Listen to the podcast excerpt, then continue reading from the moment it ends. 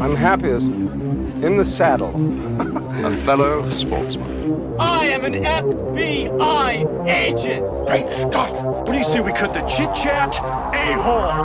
Dogs and cats living together. Mass hysteria. Come with me if you want to live. Hello, and welcome to Retro Ramble. I'm Charlie McGee.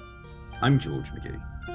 And this time, dear Ramblers, George and I are traveling back to 1986 to review the children's cult classic that is Labyrinth, given us by I want to say Terry Gilliam. Is that right? No, no, it's it's, it's Jim Henson. It's, it's Sorry, a- Jim Henson. I'm, I'm getting confused with my puppeteer masters.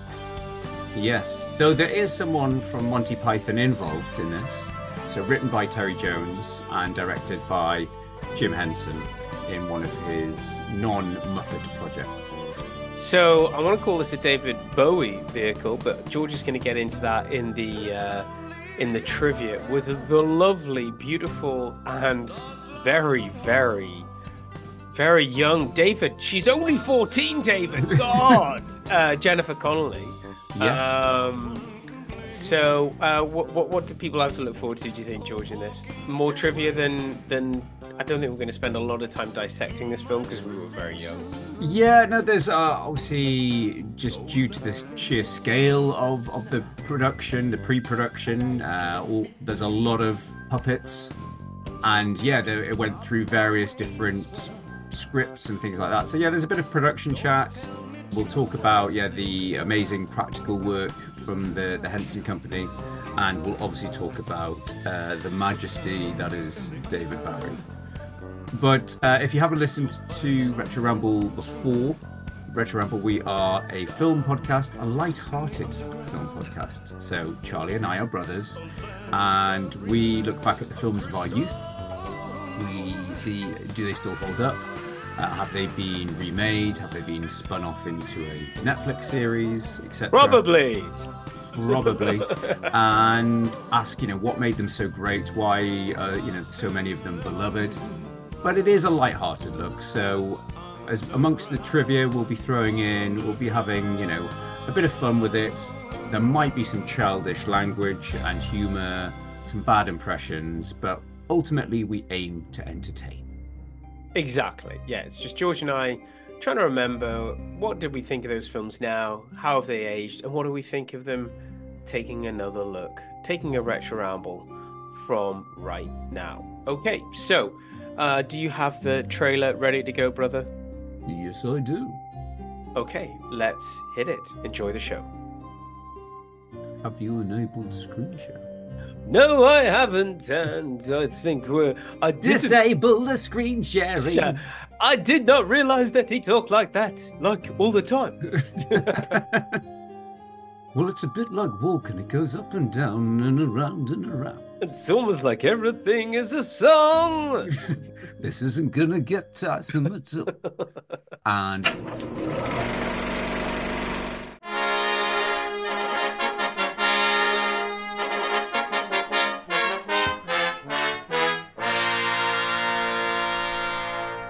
TriStar Pictures announces the collaboration of three extraordinary talents.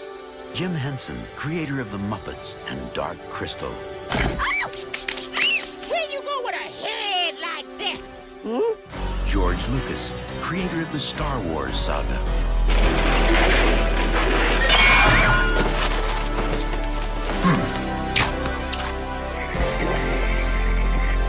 The most innovative forces in modern entertainment, David Bowie.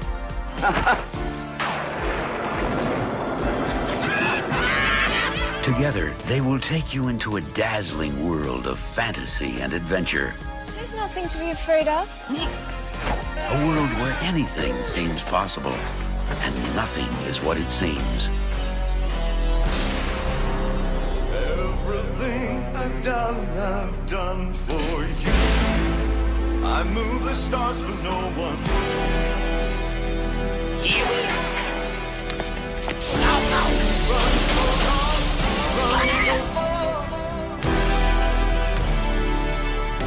The world of Labyrinth.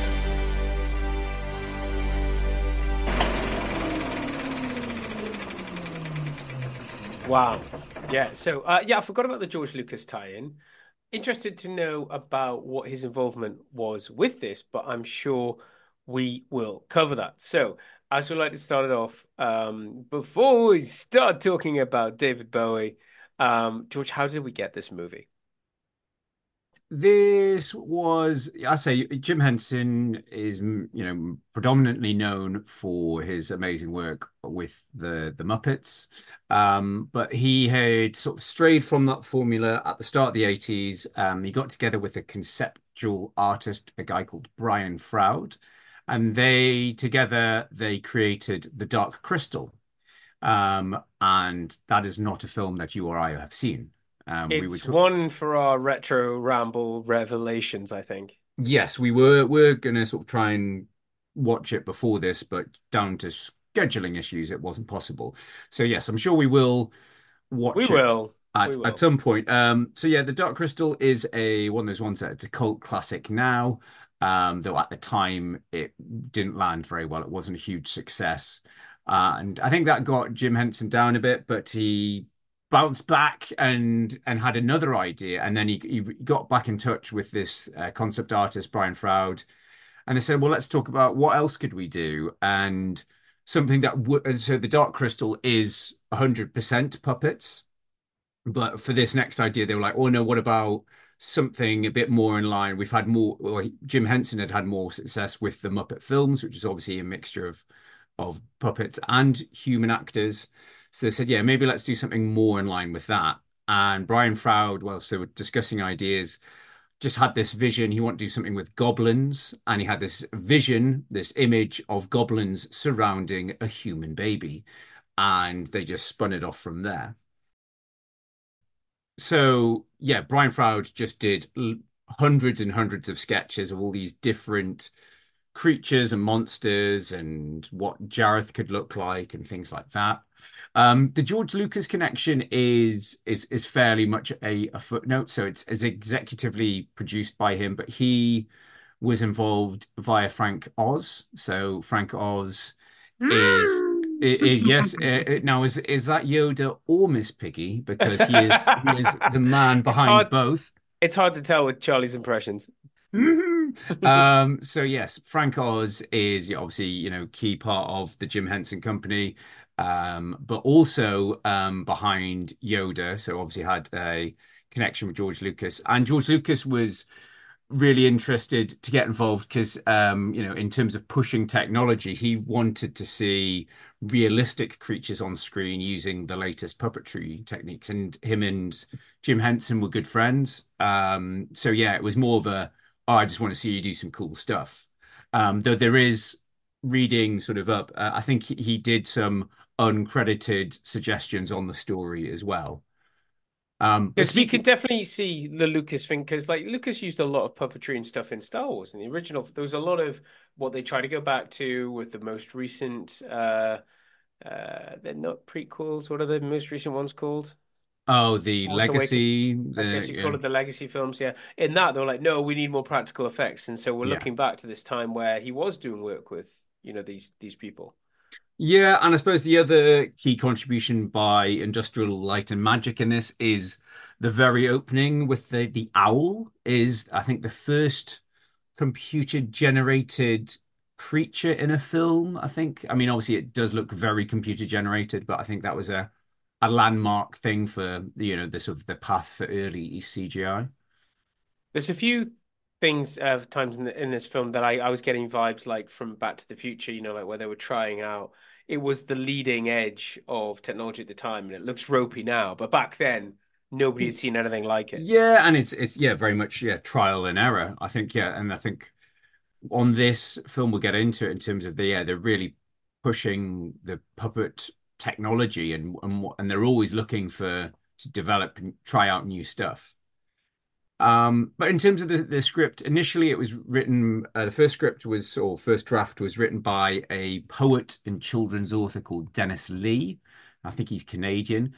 However, the second draft was then passed over to Terry Jones. So he of Monty Python uh, fame. So yeah, one of the key you know, forces of Monty Python, but he also directed most of the Monty Python films as well. And I think he did a few other films. He did Erik the Viking, and I'm trying to think what else did Terry Jones do that wasn't a a Monty Python film. But yeah, he but he, he, he was he was the um, movie making engine in the Monty well, it, but as you said in the opening, you know, him and Terry Gilliam. Yeah. So yeah, it was they between the two of them, they were the main sort of filmmakers. Um, so yeah, he ditched most of that first script and went back to Brian Froud's drawings. And he even says in the documentary, the making of, he's like, well, whenever I got stuck, I just went through this pile of amazing drawings and I got my ideas from there. But he admits that his vision sometimes clashed with Henson's. Um, Terry Jones wanted to hold back on the reveal of the center of the labyrinth and keep it as a mystery for the audience, but Jim Henson wanted to get into it and have fun with it early on. Terry Jones says it, it sort of fell between two stools. Um, it didn't really end up as the story I wanted to tell, but I don't know if it was quite the story Jim imagined either. And I think we'll probably get into it when we talk about the film. But yeah, it, it it does feel for me it is a bit all over the place this this film at times. Yeah, like the like the set design, the characters. Uh, we are going a bit, and we are going a bit left. So yeah, um, very some quite random things. I mean, obviously the puppeteering is front and center. I did start getting the feeling this is obviously older me. I think kids would have eaten this up back in the day, but I was like, uh, I recently watched um, the Phantom Menace, and there's that great line from Obi Wan. Why do I get the feeling we've picked up another pathetic life form? And it's it's almost like I've got this feeling. Why do I get the feeling that we're going to go to another, not pathetic, but we're going cut to another puppet set piece? I felt like by the end of the film, you'd gone through a lot. Mm. It's like another puppet. I know they're all characters, but the only humans in this are um, the lovely Jennifer Connelly and David Jareth uh, Bowie. Um, so yeah, so let's get into um, to Jareth. So yeah, they said from early on they were keen to have a rock star play Jareth, and they wanted someone that could um, write and and perform songs. They did want it to have a musical element. Yeah. So there were a few people in the mix, which I'll get to later on. oh, it's going to be an interesting coulda, woulda, shoulda. I imagine it's going to yeah. be like a be like a band aid shot. I, I'd imagine, right? So looking forward to that. But they eventually, um, I think uh, Jim Henson was convinced by his children that uh, David Bowie had the biggest appeal. So they um, approached Bowie when he was on his 1983 tour. They showed him Froud's designs. They showed him the Dark Crystal and he admitted he was on the lookout for a project that would allow him to write music, uh, you know, film project, and he wanted to do something for children as well. So he was, yeah, he was signed. I think he was signed on sort of quite early on as that key sort of figure. Uh, whereas in terms of the casting of Jennifer Connelly, you know, this was I think her second film. She was she was been... this after Legend. No, no, she's not in. Uh, so Legend was being made at the same time, um, but she's not in Legend. That's Mia Sara. Um, oh, who's from uh, Ferris Bueller? Yeah, and and, Tom, and the Tom and Timecop. Um, the, the, the, the, that classic film Timecop. Uh, so yes, I mean, yeah, just taking a step back. Um, yeah, so Legend came out the same year or was shooting at the same time but yeah, the 80s was a, a big um, fantasy flicks were were big in the 80s, weren't there? There was obviously was it Ladyhawke and Beastmaster. We, we, have talked obviously we covered Willow previously. Um, they took a bit of a hiatus until Lord of the Rings, but yeah, there was a period of our childhood where there was. They definitely know, died out in the 90s, I think. Yeah, yeah. There, there was just too many sort of flops, and yeah, it was a it wasn't much of a time. But yeah, obviously we've come sort of full circle with you know Lord of the Rings and um, Game of Thrones. Um, you know, and I suppose you could even argue because it's got magic is is Harry Potter as well. So yeah, there's there's a lot of and in certainly in the gaming industry, you know, it's huge fantasy. Yeah, yeah, very games. big, very big genre. So um, yeah, he's just an enigma, Bowie. Just, he uh, is, um, and but watching him in this, I mean, obviously he he only did, you know, hand well, a handful of big film roles and and and lead roles. Um, but he's brilliant. You know, he's he's yeah, as you say, he's front and center. And as the trailer put, you know, he he was the third part of that sort of creative vision. But um, he's so charismatic and funny and charming and god damn it, so sexy. Yes, asexual. Uh, asexual predator. No, no, just asexual. And um, I wanted to spend a moment to talk about Bowie's balls. I'm talking about both sets. I'm talking about the glass bowls that he manages to no. Uh, can I? Is can that I? a fake hand? Because there's one moment where I was like, "Is that his hand? Does he? Did he have a stunt hand?" So yes, uh, I've I've got a subsection called Bowie's Magic Balls. Um, so yes, they were actually. Um, it was um, someone hiding behind Bowie and a, a, a fake arm. So yeah, it was performed by an ac accomplished juggler, a guy called uh, Michael Motion.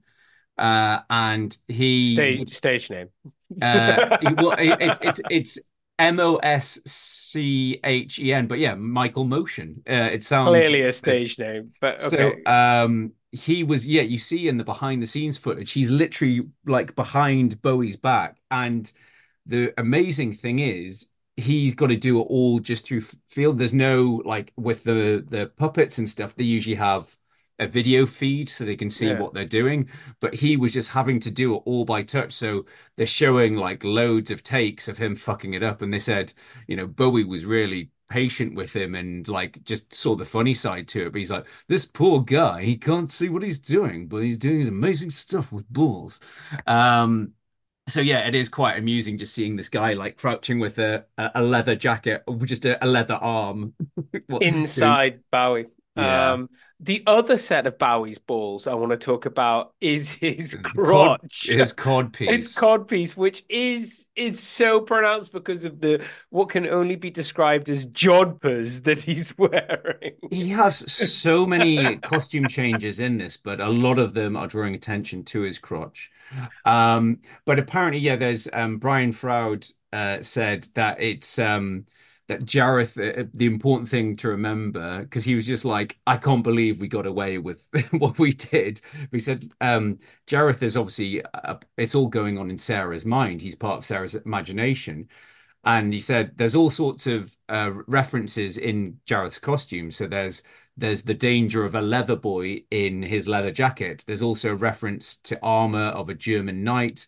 There's references to Heathcliff from Wuthering Heights, and the tight trousers are a reference to ballet dancers. He's That's what an, I thought. Yeah, he's an amalgam uh, uh, of fantasies of this girl. So, but I, I, I guess we're gonna get to that bit. The bit that I didn't understand as a child was I did it all for you, Sarah. Um, that was very hit me hit me a bit in the face this time going through the the subplot between his it made me really wonder this this time. There's a lot of subtext. What's a... go what's going on? She she was only 14. Um yeah, there's a so I don't know, but I, I what I what I feel like what you just mentioned there because I've watched they were absolute beginners uh with Bowie.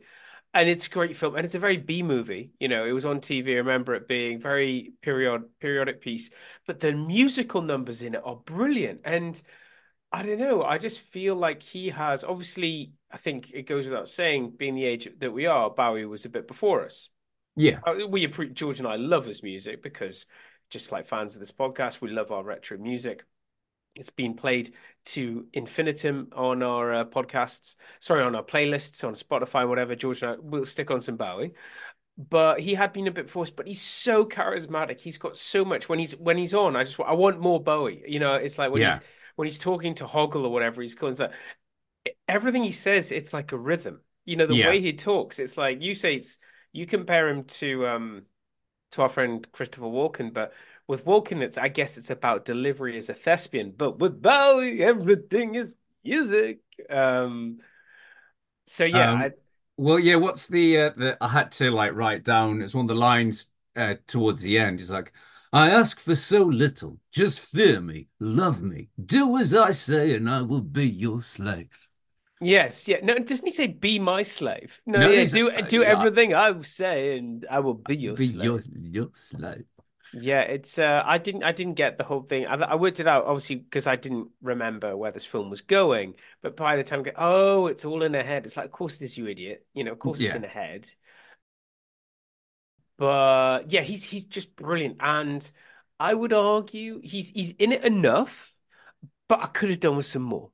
Do you know what I mean? I yeah, could have done with some more scenes with him in, but Well, I've, Yeah. I've, yeah, my take on it is, yeah, he's, he's, he's amazing and he should have done more films. But the other Yeah. uh, take I've got after watching it this time round is, you know, one of the best scenes in the whole film, the dance magic dance sequence comes far too early in the film. It's like in the first, it's in 25 minutes in or something. I'm it's not like, it's not earned. It's it's the first time we see him with his goblin mates, and all I And was thinking was like, it's Bowie in a room with Mupp with Muppets. There's nobody else in the scene. And it's amazing though. Yeah. Um, and yeah, the just the in terms of the numbers, there was uh, that scene consisted over 48 puppets, 52 puppeteers, and eight little people in goblin costumes. So it's a huge amount of work going on for that one scene, and obviously it's a great tune. And I was just, you know, singing along or lip syncing along as as it was going on. I was just like, but it's too early. It needs to be closer towards the end. They haven't Um, earned the right to give us that quality of Yeah. musical number yet. but yeah, that's it with this this film. It seems like there's there's so much going on and there's so many great ideas and great sequences. There's the, you know, the bit with um all the hands grabbing and then the That's hands make- creative, very making creative. face. I remember being creeped out by that when I was younger. Uh, the, the the opening's quite creepy. Yeah. Um, where we got all the little goblins popping up in a room and then disappearing. It's, Yeah. but it's also looking back now, it's quite funny. It's like, Yeah. um, and you you do get feel the the shades of the the like that Terry Jones silly humor, that daft humor coming through. Well, I thought the bridge scene is very "You shall not pass." It was Yes. almost a re. It was almost a homage to uh, Holy Grail. Well, apparently the knight dog, Sir Didi, is it Didymus? He's brilliant. He's one of my Um, favorite characters in it. Yeah. So that's based on uh, Terry Gilliam's dog. He had a like a Yeah. long-haired uh, Jack Jack Russell, and he was like, when I met with Jim Henson, he came to my house and he couldn't stop staring at my dog, and that's when it became yeah, Sir Didymus. Um, but yeah, there's there's some great characters and amazing accomplishments, uh, but it just feels very like, oh yeah, that's cool, that's cool, and it's all like, let's just wedge it all together, and it's a, a bit up and down. I did. I, that's what I was saying before. It was like skip to a set piece. It was Mm. like pup, puppet set Absolutely. piece, puppet set piece, uh, background set piece, uh, inexplainable. Like what was weird is that you'd have these characters come on screen. You're like, wow, the makeup. Like it must have got nominated for its makeup or design. Um, I don't know if you Probably would call got it, I don't know if you would call it makeup. I, I don't know what, where what where it- it falls in. prosthetics, but it like what I mean is you Production design, maybe. I There's don't know. so much effort's gone in, and then just as you've like processed all of that, we go to a next scene, and there's another monster, and there's another Hmm. monster, and at the end there's the robot man goblin powered robot striking Yeah, which was night appa- machine. I think that was the biggest puppet at, at that time had ever been created. It was like 15 foot high, Yeah, um, and weighed several tons. I mean, even um, Hoggle for like you know a a fairly major character that's in it a lot. Uh, so he was a controlled by yeah, a little person inside, but his face was controlled by four puppeteers controlling 18 motors inside the face rig, and then the little person inside it, this lady called Shari Weiss, Weiser, because she had small hands and Hoggle had to have big hands. she- They'd had like she had these like robotic prosthetic hands as well, and it's just amazing, like collaboration of having to work together. she Um, lost a lot of weight making this film. Yeah. Sweated, sweated her body weight. Uh, but it's impressive. That's what I mean is that it's um if nothing because I, I think I was trying to keep remind myself what it was like to go back and it was like this would have been so impressive, you know, for, for a kiddie audience, like it was so out there. So, and all I could I thinking, I should have probably take this would be a great film to watch under the influence of acid. It's just like so random, it's so out there. As you say, the plot is all over the place. oh, it's another character, it's another character. It's really trippy. I was just like, whoa. Yeah, and it's like um yeah, you but there, yeah, there's some great bits in it. Like there's the whole bit where she's drawing on the tiles and there's the little monsters flipping the tiles around. Yeah. Um I love the effects of the um the door knockers. Like that Yeah, that would be that was so really CGI, impressive. but like for the metallic look and stuff like that, it's like that's really impressive. How did they do that? Was that that was people's that, It- that was puppets? It was just It's all puppets. it- yeah, it's just just the way they can do the like metallic sheen and things like that.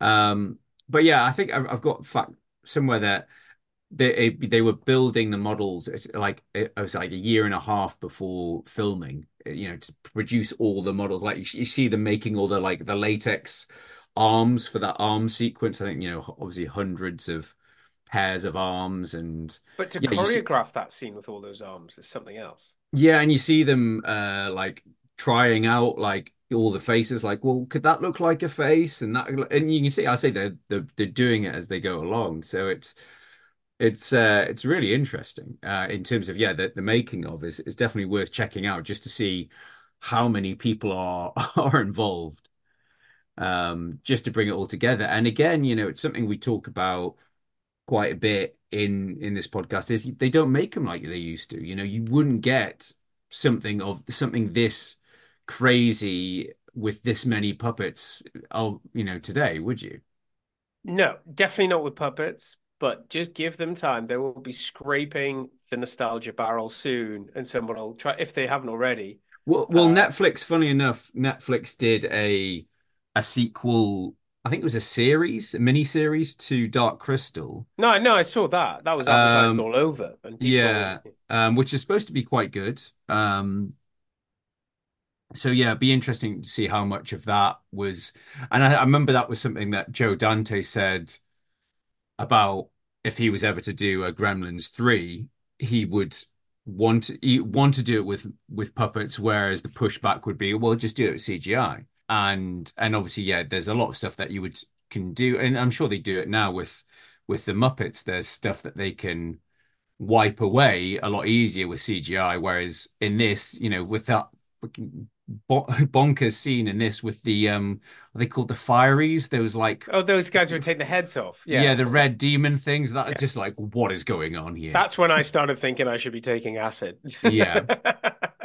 Whereas, yeah, the other bit that's just completely nuts is where she's she's back in her house, but with the like the Yeah, the, the the hoarder woman going, "Oh, Yeah, yeah. you want this, love? You want this?" I'm just like, "What's going on?" Speaking of which, should we talk about the the dream within a dream? So when she's it's in her imagination, Oh, and then we- she eats the peach and goes to the very Are we going to Bowie's swinger party? Bowie's swinger party, but she's only 14. Uh, David, n- what were you thinking? No, no, thanks. I don't want to be part of your sex festival. Oh. It's it's very very sexy.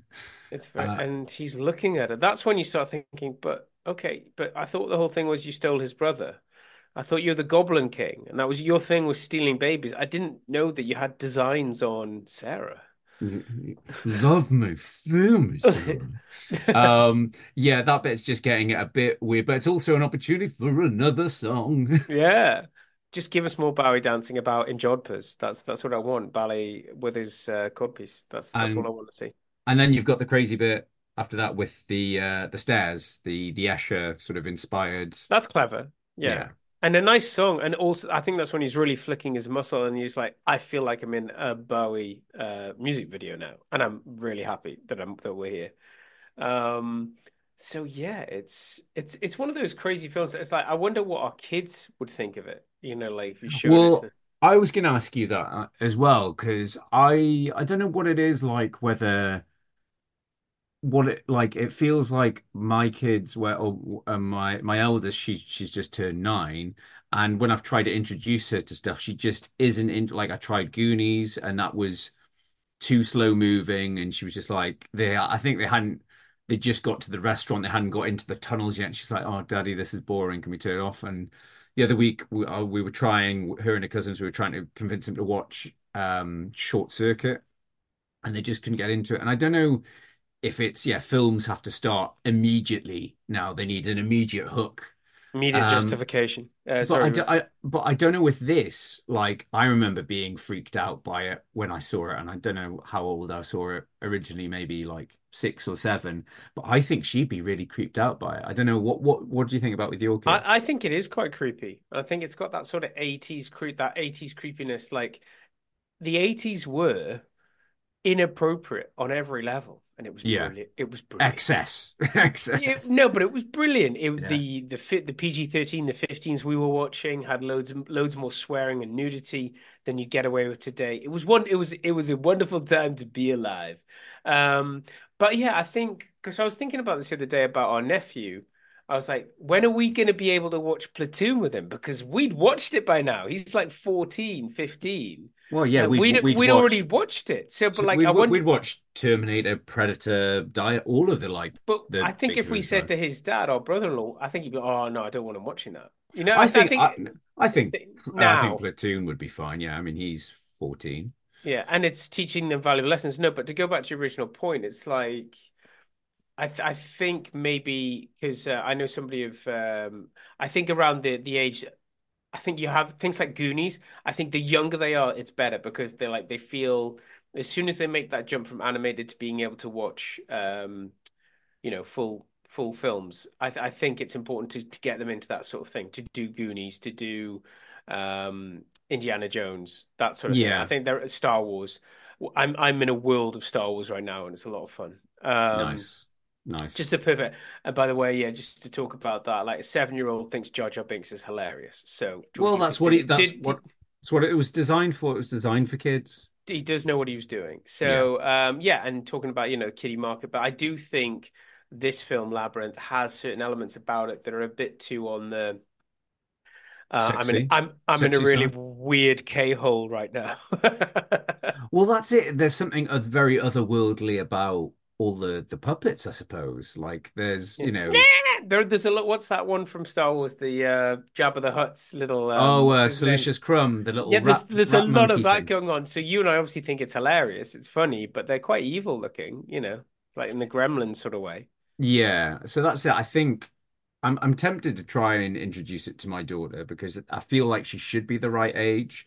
But yeah, I can imagine just going, Daddy, this is a bit weird. Who's who's who's the woman with the weird hair who talks like a man? That's David Bowie. That's David Bowie. So yeah.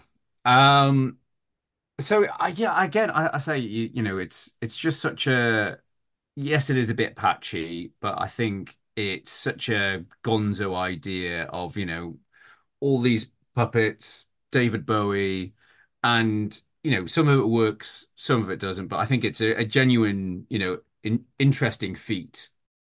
And it's a shame, as I say, because of stuff like CGI that, you know, has mostly died out.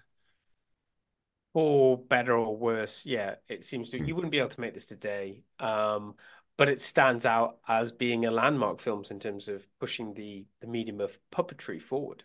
Yeah. So, uh, is there anything else we need to cover? Because I just I can't wait to hear who else was considered for these roles. Uh no, let's just get into uh coulda, woulda, shoulda.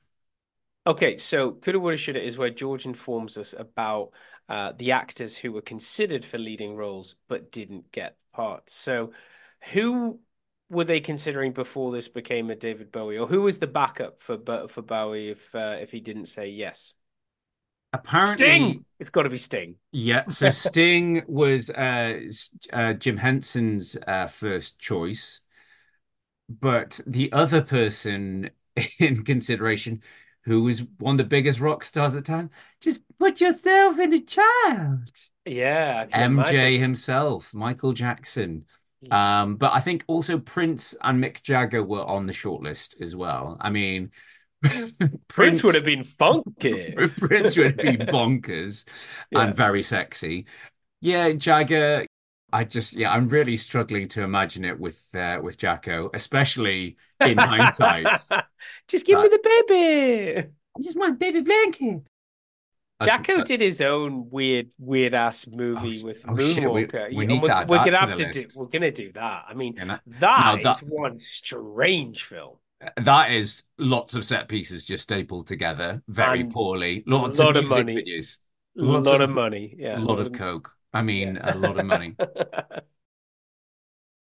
But yeah, in terms of um, there's also a huge who's who of um, who auditioned for the role of Sarah. So Helena Bonham Carter, uh, Jane Krakowski, Yasmine Bleeth, Sarah Jessica Parker, Mary Stuart Masterson, Laura Dern, Ally Sheedy, Mia Sara, who we talked about from that went did Legend, and Marisa Tomei all auditioned uh, for the role.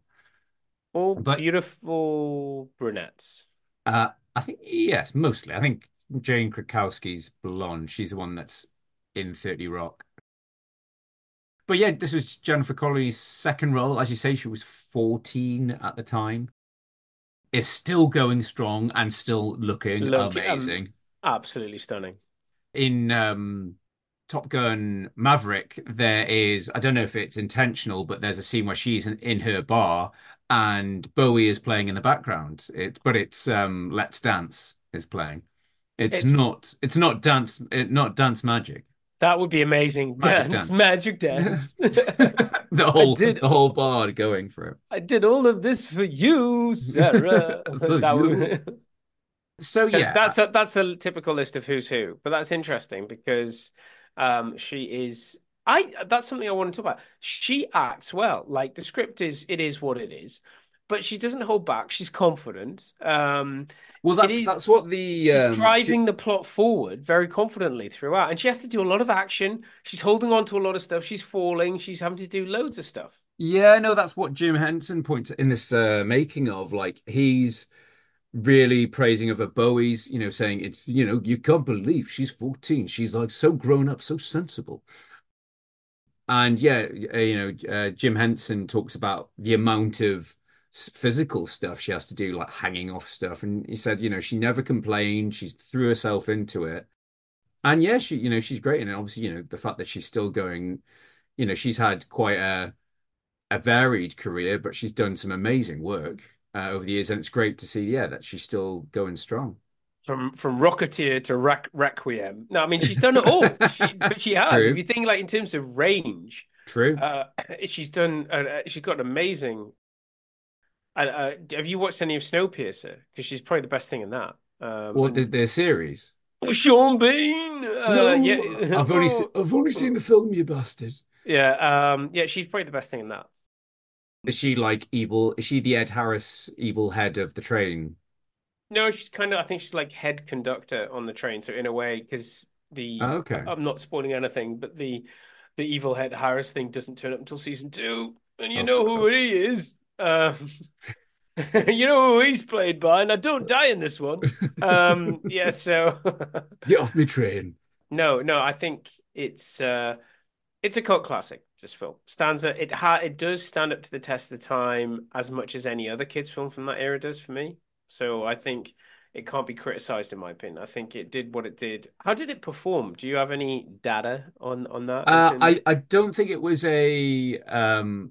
I don't think was it big on video. I remember get- seeing on a lot a lot of trailers on a lot of videos. Yeah, again, I think like the Dark Crystal, it was it wasn't a big cinema success, but it became huge on on video and in and TV. And I think it was I think it was the last film that Jim Henson directed. Because then his son Brian Henson he took over and did Muppets Christmas Carol and Muppets Treasure Island. I think he was a bit put out by it, I think, and that's why he he sort of stepped back from directing because it was, yeah, after after you know the not this and Dark Crystal not being big at the box office, I think it was a bit of a blow for him, even though he knew that he got to see that they became, you know, beloved cult classics. I think he was just like, well, maybe I'm going to step back. Yeah, it'd be interesting to see what we think of the Dark Crystal when we get around to doing it on Retro Ramble Revelations. But I feel like we kind of missed the boat. I think it's one of those things. If you didn't watch it at the time, Yes, yeah. we'll we'll we'll we'll, we'll obviously handle it with kid gloves. But you know what I mean. I think it might be a bit. Would have Is, is, is that code for drugs? Yeah, kid gloves. Um, do let's get some let's get some acid and really take this up to eleven. Um, yeah, I don't know what else I want to say. Stylistically, you've got the music throughout, very um, very yeah, just you can tell that that's at a high level. The the costume work, all of this. The plot's not that bad. Um, it is a bit all over the place in terms of what's going on, but I, it you're in her imagination, you know. So I think that it kind of you, it's got a good enough ending. You know, there's the assault on Goblin City. Yeah, I, I completely forgot about that. I mean, there's, there's it's weird the things that stick in your mind, but I yeah completely forgot about that whole sort of battle sequence. I don't remember anything apart from Bowie dancing, uh, Bowie dancing around a room with a bunch of sing dance, magic dance with a bunch of goblins. So that's all. I, and I just remember it being weird. Yeah, I mean, like um, there was a few. I say there's a few kids inverted speech mark films of this time. There was Wizard of Oz two. Return, oh God, that's terrifying. Return to Oz. Return to Oz. That's really dark. It's in that sort of vibe. It's like really dark kids films, yeah. Dark, weird puppetry that makes it, and it makes you just feel. Ugh, it just makes you feel, yeah. So yeah, I put it up there, but it's got the light-hearted David Bowie, um, who I just I can't get enough of. Um, and it makes me think now when he's in uh, the Prestige that Chris Nolan has really made him rein back the Bowieism because he speaks in that in a very level, clipped, yeah, clipped delivery. Whereas I, I'd love to see outtakes from. I think it would be better if I sung this bit, Chris. What do you think? Just in putting his head in his hands. Oh. Um, no, I rewatched uh, The Prestige recently, and yeah, that is a great a masterpiece. Film. A masterpiece. Cool. Okay. Uh, anything else you want to say about uh, Labyrinth? Is there anything to come? I mean, we talked about Dark Crystal being picked up by Netflix. Is there any talks in the works of anybody wanting to go back and do things to Jennifer Connelly or uh, David Bowie. I th- I think that there's there's probably I think it was rumored for ages of a, a labyrinth too, and I wouldn't be surprised if it was still running around whilst you know Bowie was still with us. But I think with him no longer around, I think it would have to be a a full fresh reboot. You couldn't do a a legacy sequel, but I don't think we'd want to. And I say I think it would yeah, it just you, you just wouldn't get anything like that today. So, follow up question is obviously, were it made today, who would play the part of the title character whose name is this beautiful marriage between Jared and Gareth? who would play Jareth in terms mm. of um, big pop stars who were in who are in their forties right now? So basically, pop stars we know because we don't know any of the young pop stars because we're dads. Yes, that's true. um, though I'm struggling to think of um, Gary Barlow. It would be Gary Barlow. Gary, we're going to need you to wear. Can the... I can I push my own wine label in this movie? No, Gary. No. Robbie Williams. Um, yeah, yeah, no, but I, it it is interesting. That Enrique Iglesias. Enrique's is who. He was so big Bowie. You know, he could, he was ahead of his time in all respects. You know, he was ahead of the game in in everything, like in terms of where music was going next, even where technology was going next. You know, he had his website before anybody had websites. He talked about the effect the internet was going to have on. He says not just the music industry. He was like yeah. the whole world. He was like shops, business, banks, everything. He was saying this in the nineties. You know, so he was. um I don't know. Rest in peace. We miss we miss you. That, no, he's he's an absolute legend. Um, you know, obviously taken from us too soon. I'm sorry. Yeah, It'd just be nice to have him knocking about. Uh, I mean, yeah, he's got an amazing. Just his volume of work musically, you know, is is is amazing. But yeah, the fact is, he's done some some great films as well. It's you know, it's just this is a nice reminder as well. Brilliant. Okay, so that was 1986's Labyrinth. Next time we will be back with um well I should probably check with George. Can we reveal do we know what we're covering next? Well, yes, this is um we try and change things up. Um so keep fresh. Keep it fresh, keep you on your toes, listeners. So uh next month we're gonna do a double bill. It's 1994 skydiving extravaganza. It's drop zone versus terminal velocity. Charlie Sheen takes on our best friend, Mr. Wesley. Tax, Mr. Taxpayer, Mr. I'm forming my own militia, Wesley Snipes. I mean, yeah, I, I, my odds are on Wesley for that one. Um, Gary Busey in it for, for Christ's sakes. Of course. Yeah, I, I, I think I've I've definitely seen Drop Zone more recently than I have Terminal Velocity. Um, and I think I was texting you, live texting you as I was watching Drop Zone because it has it's outrageous in a in a pure like 90s action film can be. Early early 90s, 80s hangover. We were talking about excess of the 80s. It was still front and center, male chauvinistic, uh, coke fueled ideas Mm-hmm. That doesn't make sense. Yeah, but it'll look cool. This was the generation. What, this... what, about a bunch of bank robbers, but they commit crimes via skydiving? What? That doesn't make any sense. This is real high concept. So it's like, yeah, we're going to take some elements from uh, Point Break and make them not work. Uh, so yeah, it's it is crazy, but both of them have crap plots. But the skydi- skydiving was cool. Yes. Made cool a few years earlier by Point Break, a film that knew how to use the device in a film. Um, so yeah, got that to look forward to. Oh my God, Gary Gary Busey. I'm not. So insane. yeah, some some some mid nineties, well, early to mid nineties extravaganza, some cheese for you. Should be a lot of fun. And hopefully by now, if you haven't checked out our um, check out our Patreon channel. We've just done a review of 2023, a roundup of what we've seen, and also covered what we're looking forward to seeing in 2024. So uh, I guess we should say Happy New Year to all of our monthly listeners. Thank you for your support. We look forward to receiving more of it in 2024. Uh, get in touch if there's anything, because uh, there's a few anniversaries coming up this year. If there's anything you think we should be covering, let us know because you never know. We might put it out to a vote or we might already be set to cover it. Okay. Indeed. So uh, and yeah, as always, you know, uh, if you do enjoy this podcast, we we do, you know, we love your support, your comments, um, but it's always uh, a massive help to us to spread the word. So whether that's a a five star review on your podcast platform of choice, or just recommending us to someone uh, that likes their 80s, 90s films. Yeah, or or include us in a rev- when you're reviewing another film online. You know, if you're giving a review on Amazon, just mention our podcast. You know, gets gets gets the word out there. Be get creative, people. Excellent. Okay, so for this episode, I've been Charlie McGee. I've been George McGee. And we'll see you again next time. Bye bye. Bye bye. Hi. Mala greetings, Yuki Dookie. Dickie. Ready, Poop? Let's scoot. Wait. Wait. Hey, you remind me of a man. What man? The man with the power. What power? The power of hoodoo. Hoodoo? You do. Do what? Remind me of a man. What man? Man with the power. What Good power? morning. Power of, hmm? Greetings, greetings. You remind me of the babe. Babe with the power. Power of voodoo. Voodoo? You do. Do what? Remind me of the babe. I saw my baby crying for this babe could cry.